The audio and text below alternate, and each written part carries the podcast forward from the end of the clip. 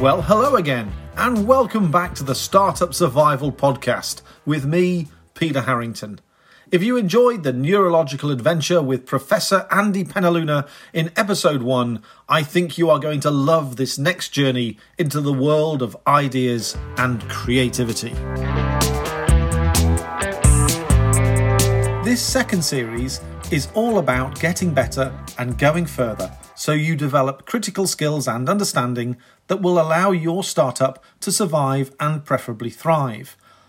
And if ever you wanted an inspirational companion to join and help lead you on your travels, then it's this episode's guest, Professor Alistair Fee. I first came across Alistair at a conference and exhibition in Edinburgh back in 2010. I was in the Scottish capital with the Simventure exhibition team. One morning, when delegates were all in conference, curiosity got the better of me, and I decided to go and see who was speaking. It didn't take long to find Alistair. Standing room only is the best way to describe the room where he was presenting. I just about managed to squeeze through the door and find space at the back. And just like busy commuter trains, people were all rubbing shoulders. But unlike bored commuters, fellow audience members were entranced as they only had eyes on the man in the middle, our man, Professor Alistair Fee. Now, thoughts of professors may be conjuring up images in your mind of dark gowns, pomp, and suits. Yet this presenter, who clearly had the gathering of 200 plus people in the palm of his hand, was dressed in white. Nothing sinister. In fact, Alistair was dressed as a chef and talking with contagious enthusiasm about cooking. Well, he was for about eight minutes, and then with speed and seamless dexterity, the whites were gone, and he had moved on to the subject of German pencils. I, I could say more about the magic of his original and inventive delivery, but you need to hear it from Alistair. But just before we crank up the creativity with Professor Fee, I must first acknowledge a moment of Monty Python from my teenage years. Aged 14, I went with school friends one autumnal afternoon to see Life of Brian at the Odeon Cinema in Nottingham. For me, this outing was one of those aha moments in my young life. The whole production opened my eyes to the immense possibility of life and ideas outside the mainstream. For the first time ever, I started to realise the value of different perspectives, a subject we discussed in episode 1. Conformity has merit but it doesn't help entrepreneurs to stand out. Likewise, if you are going to be creative and stand out, don't wait for others to give you permission. Ideas and creativity have to be fueled by you, and without this important way of thinking, it's very difficult, if not impossible, for entrepreneurs to generate value and distinguish their new products and services from the competition. I'll be getting back to Monty Python, well, actually, John Cleese, later. But for now, let's meet through the online airwaves my special guest, Professor Alistair Fee. Based in Belfast, Northern Ireland, Alistair is an experienced industrial trade strategist and educator. Business planning, innovation management, and entrepreneurship are all part of his skill set, and being globally networked, he's recognised as having one of the most creative of minds. Alistair, welcome to the Startup Survival Podcast. Peter, hi. Listen, thanks very much. It's just lovely to be here. I want to dive straight in and ask a fundamental question, Alistair. What is creativity? I suppose it's a process of identifying, developing, and expressing new ideas uh, that might be useful. Uh, it's the ability to make things better, whatever that means. Uh, making a better mobile phone, a better television or laptop is possibly creative.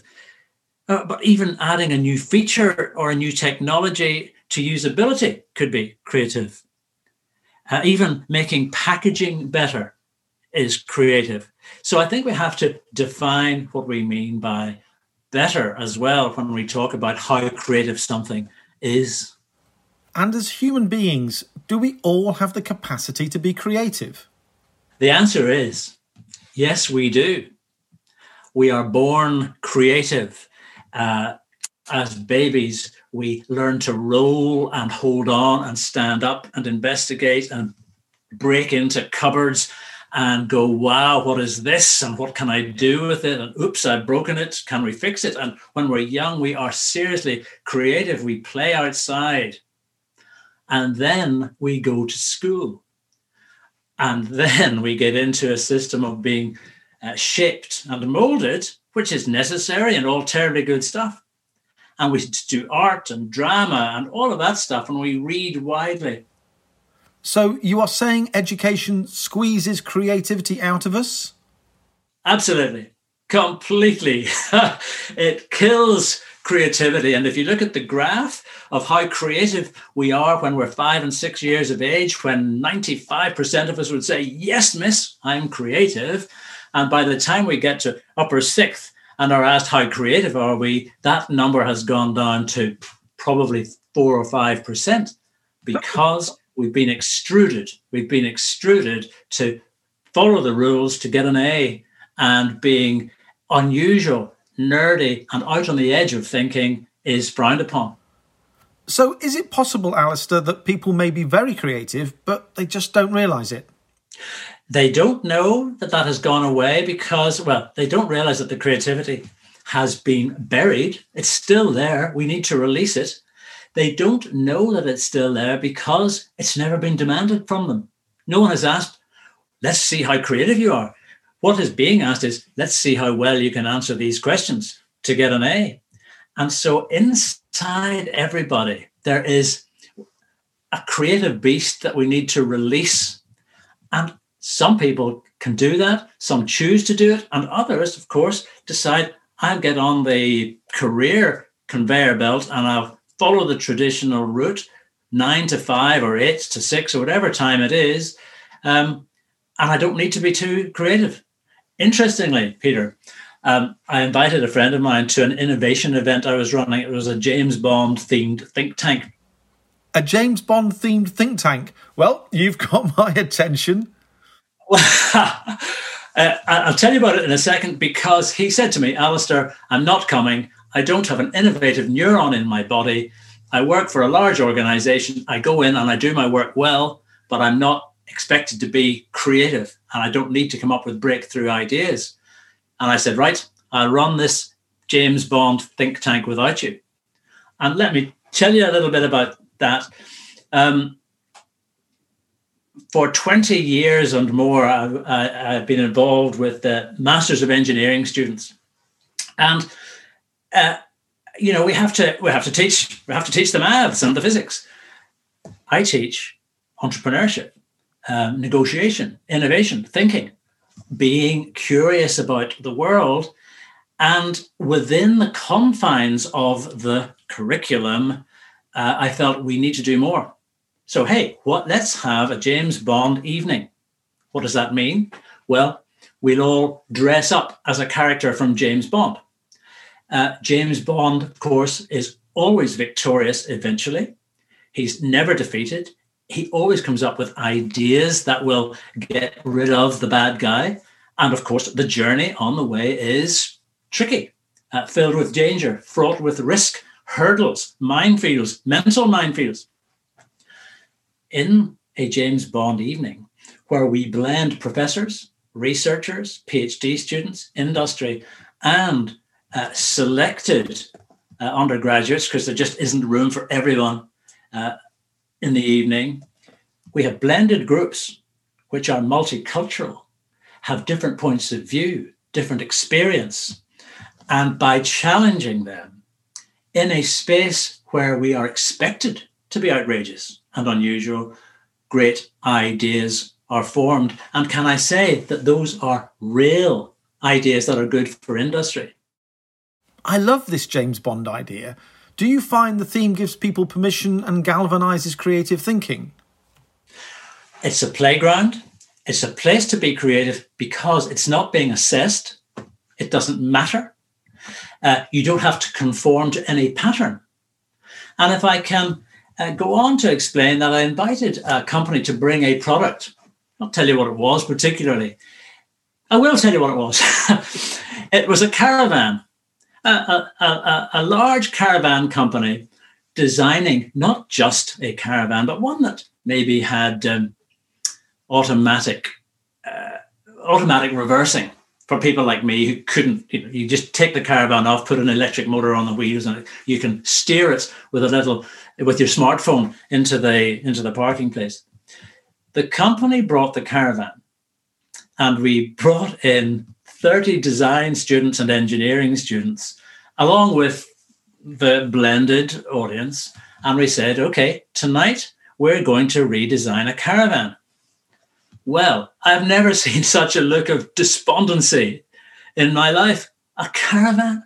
How that's for old people, geezers like you, Alistair.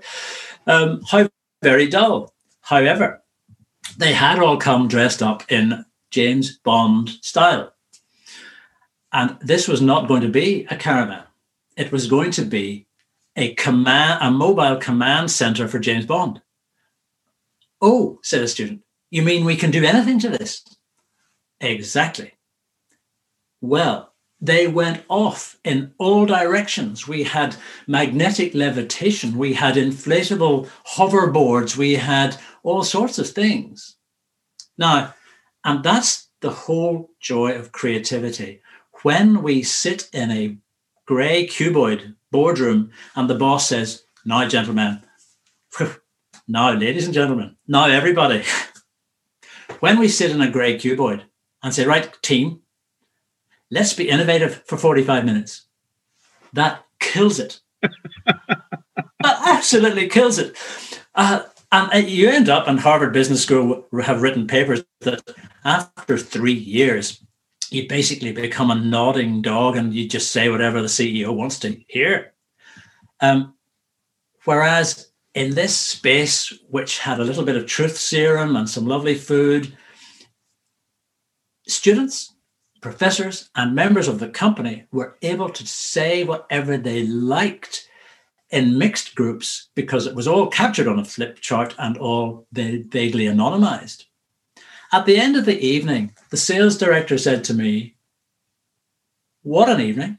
146 ideas, and 140 of those are completely useless. Exactly. That's exactly what you do when you create a menu, a panorama or palette of ideas. They're not all going to be fantastic but each one leads to, connects with, collaborates with, crosses over all the others, and you get great outcomes. When Alistair touched on the subject of caravans, my mind went straight back to my very first business idea. It was a disaster. In 1989, and based on research with two members of my family, I published a book called, wait for it, The Caravan Planner. I had started out in business with a thousand pound loan, and in my ultimate wisdom, I decided to give all that money to a design and print company in return for a thousand books, and I believed I'd sell them for a fiver each. But what happened? For months, boxes of unsold books stared at me from the back of my office. Lack of perspective, creativity, ideas, and research were all part of that project's downfall and decisions about price, sales, and distribution were all based on guesswork and ignorance. In the end, I sold 56 copies. And the rest? Well, 943 copies were, were, were pulped. I still have one copy for posterity. I laugh now, but the painful embarrassment and costly mistake was only made palatable because I knew I had learnt a hard lesson. Experience lends perspective, and that's why I always encourage young entrepreneurs, especially, to get out and act rather than wait for the world to come to them.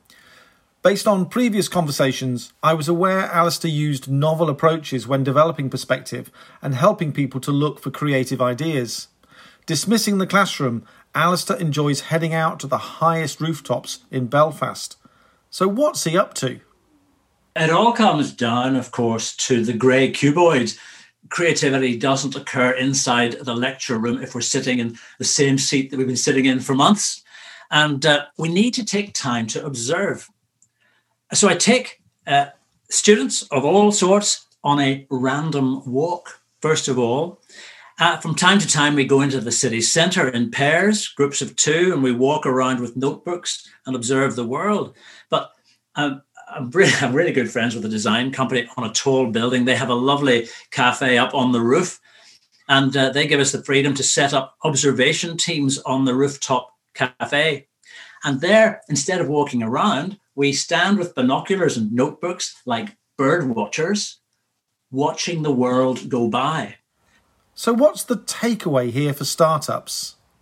If we're going to be a startup, we have to make meaning and make value.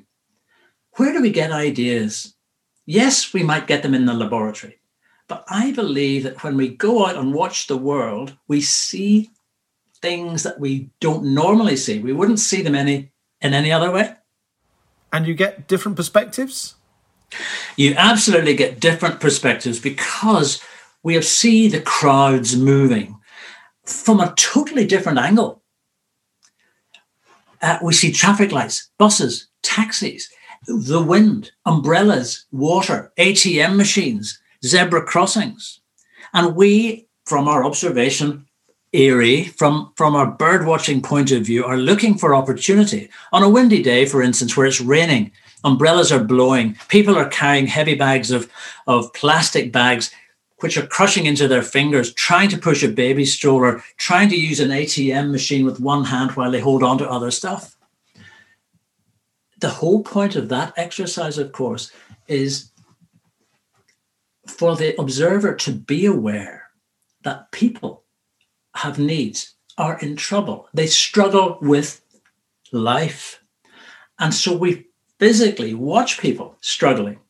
And then when we go back to our engineering and science, whatever we're studying, we can say, huh, how does my study help the struggle? And it encourages them to look at it from a different point of view. And I believe that that helps us to create uh, unusual connections and to bring ideas together in a little collider. Alistair, there will be people listening to this podcast who are inspired to go out and observe life, obtain different perspectives, and get ideas. There will also be people who recognise they can spot problems and needs and turn them into ideas, but they haven't got the wherewithal to make something to solve that problem. And then there are the enterprising people who observe, identify problems, and generate ideas, and then work out how to fix something, typically by teaming up with others to create a solution. Well, you've really described T shaped people. And I came across this T-shaped uh, approach at Stanford when um, I was visiting the design school and I'd been there many times. It's a wonderful space, which is not a laboratory.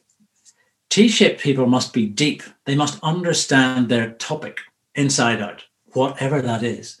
But the top of the T asked us to spread our ideas, our panorama out further to look around the topic and look way beyond the topic and bring our discoveries back to the deep bit. And so, you know, if we take the deep dive into the essence, the granular detail of our topic, but also explore the edges, the far horizon, the purple mountain, emerging technologies elsewhere, and combine that, we get a better outcome. And if I could refer you to uh, Tom Kelley's book, The 10 Faces of Innovation, or any of his other works, he talks about the importance of collaboration, cross pollination, hurdles, storytelling, discovery, and all of those topics, 10 of them at least. And it's important that startups and small creative teams explore those because as we look at each of those sectors in the 10 faces of innovation, we add to our ability to be T shaped, and that helps us create a better business outcome. Alistair, this is great. So let's move on to the practical world of starting up. I learnt the hard way with my caravan planner that coming up with an idea and rushing to a solution typically leads to failure. When we have creative ideas, detail really matters, I guess. Absolutely. It is what we do at the beginning that makes the difference. Uh, we can't dig down for 10 years, but we need to dig down into the detail. When we do that, when we dig a little deeper, a little wider than everybody else, we will find magic. We will find something that no one else has discovered that gives us a market edge, that gives us a scientific edge, that gives our idea a little bit extra flavor. And if I was to make the one thing that prevents startups being totally successful from the get-go is they rush in with the great idea that everybody wants when they should have sat back for a little while and just looked around, observed a little bit more to give their idea something extra. Do you ever get people who say, but if I ask people questions and share what I am doing, someone's going to steal my idea? All the time. I'm not going to tell anybody anything uh, until it's ready. It's such a good idea that everyone will want one. There are billions of people in the world, and 10% of the market will make me wealthy. We've heard this so often. Can we say it is nonsense to think like this? Utter nonsense. no matter who has the idea, you've got to go out and talk to others. The, the thing is, listen, I've got an idea for a new cup or a new fountain pen. Great. You're not telling them, you're not giving them the engineering plans. You're not telling them what your secret sauce is, your secret magic ingredient. You're saying, if I did this and it pre- performed in the following way, would you be interested? And, you know, market research is absolutely necessary. What do I think that really means? Ask 100 people, not your granny or your best friend, because they'll just say, well done, you. What a terrific idea. You need to go out and find people who disagree with you, people who will reject you. And when you ask them why, they give you reasons. And that helps you to augment and improve your original idea anyway. Alistair, in preparation for this interview, you mentioned a business near you that went from idea to successful reality, all because the owner applied thinking to their creative idea. It, it sounds like a cracking story, and all the better because it's true. Can you share the details? You're absolutely right. I've worked with hundreds of companies, and there are two that spring to mind, but I'd like to tell you about one. Here, I believe, is a really fine example of creativity. Susan, and I've changed her name. she lives in a small town that has seven cafes, and they're all suboptimal, very average, not terribly interesting cafes. It's a small town. So she said to her husband, I want to open a cafe. He said, Well, there are already seven cafes here. Why would we do that? And Susan said, You're right. And I've been in all of them and I've made a list of all the things that are not good enough. I've been drinking coffee in all of them, said Susan. I've carried out a lot of market research. I've observed that the cups are too heavy, the handles too small, and the crema on the coffee is thin and inadequate. The coffee is bland, lacks flavor. The tables and chairs are too metallic and creaky. And there were all sorts of other things, including the way the staff related to the customers. Susan said, I'm going to change everything and improve it by 10 or 20%. Her cafe is a wonderful hipster grey and tan granular wood. The ceramics, the plates, the cups were all carefully chosen from an international hotel exhibition. The coffee is high grade. The machine in, that she prepares the coffee in is also high grade. It has two boilers one to pressurize the coffee through, one to pressurize the milk into the crema. So you get a beautifully concise, level, perfectly bubbled, aerated crema. The cups have been carefully chosen to be, in my view, the right size. The handles are a dream. I should let the listeners know, Peter, that I have one of the largest collections of coffee and espresso cups in the country because I'm, I'm not about handles. Everything is homemade. The aroma of chocolate on her Florentines wafts down through the cafe. She's a prize winner. She's had the best scones in Belfast. The scones that she serves in the morning are filled with homemade lemon curd and cream. But here's the thing her scrambled egg is legendary. Scrambled egg, I would argue, is a pretty simple thing to make, but the way Susan does it is sensational. She serves it on brown toast. There is no ketchup. She puts it on a layer of tomato chutney that has little lumps of black peppercorns in it that crunch between your teeth, shooting flavor out. She told me that she bought 16 different types of tomato chutney before she chose the one that had the best flavor. And then she puts a secret ingredient into her scrambled egg. She had opened up about two weeks when I first went there. I had scrambled egg for breakfast, and the first forkful was sensational. Oddly, the lady beside me at a different table said to her, Susan, what, what have you done? Have you put cream in the scrambled egg?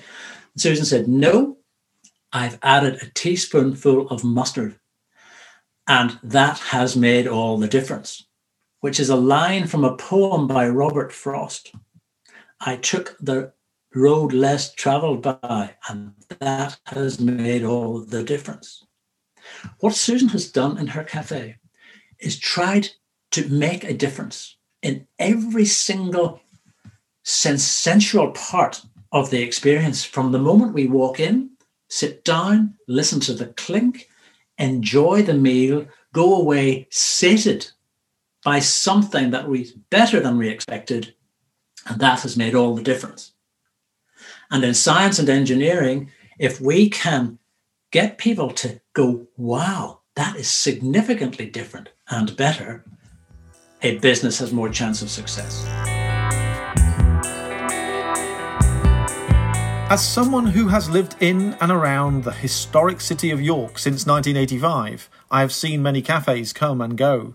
And the reason so many cafes fail is because they simply copy competitors, offer no real added value, and camouflage themselves. Sooner or later, they have too few customers and the business folds. A cafe is not a complex business. A cafe doesn't require investors and scale up funding. But the secrets to any startup success formula all lie within Alistair's story. The entrepreneur's deep interest in an idea, extensive and creative curiosity, research to create meaningful difference, and of course, energy and passion to make something happen are all key elements. And of course, all these elements must be successfully fused together. I am hugely grateful to Alistair for his insight and wisdom. His encyclopedic knowledge and stories about startups succeeding is probably second to none. And off air, once we had finished the interview, he went on to share in considerable detail the huge success of another company in Northern Ireland called See.Sense. If you want to learn how Philip and Irene McAleese are revolutionising the bicycle light industry with stunning innovation and creativity, visit See.Sense. That's S E E S E N S E dot cc. By improving simple things like cafes and bicycle lights, we give ourselves opportunities to turn ideas into thriving businesses. Just imagine what you could do better and take further. Well, before we draw this episode to a close, I must once again recommend a book to read. Well, actually, I'm going to break my own rules again and I'm going to recommend two texts but I'm certainly not going to suggest the Caravan Planner, not least because it's out of print. In 1989, that publishing debacle gave me time, which I used to reflect, read, and learn, and I read about Anita Roddick. While she passed far too young in 2007, Anita Roddick was the inspiration and founder of Body Shop.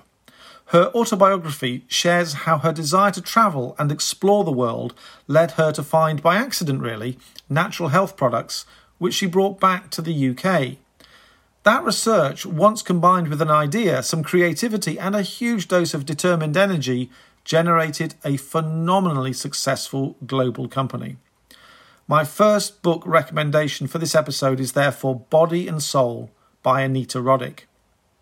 And earlier in this episode, when I mentioned Monty Python, it was in part because I had just finished reading John Cleese's short and cheerful guide to creativity. Read this book because it fuses creative thinking, how the mind works, and the power of the subconscious. Well, that's just about it for this episode. But before we close, let's hear it from my special guest, Professor Alistair Fee. Thank you so much, Alistair, for your time, expertise, and enthusiasm. And big thanks to the team here, to my producer Duncan Bennetts, researcher Chris Jackson, and to the sponsors Seed Jam Moths for the music. Finally, thumbs up once again to LSE Generate within the London School of Economics, as well as everyone at SimVenture. In the next episode, which will be published on Thursday, the 11th of February, we move on from professors and welcome the New York Times best-selling author Diana Kander. In my opinion, her book All in Startup is essential reading for all entrepreneurs. I can't wait to talk with Diana as we will be building on everything in episodes 1 and 2 and discovering how startups can use research to turn ideas into reality. Meanwhile, your podcast feedback is not just welcomed, it's needed. Share what you really like and let me know what needs to be improved. I'd love to hear from you. But until next time, my name's Peter Harrington, and this has been your Startup Survival Podcast. Go well, stay safe, and thank you.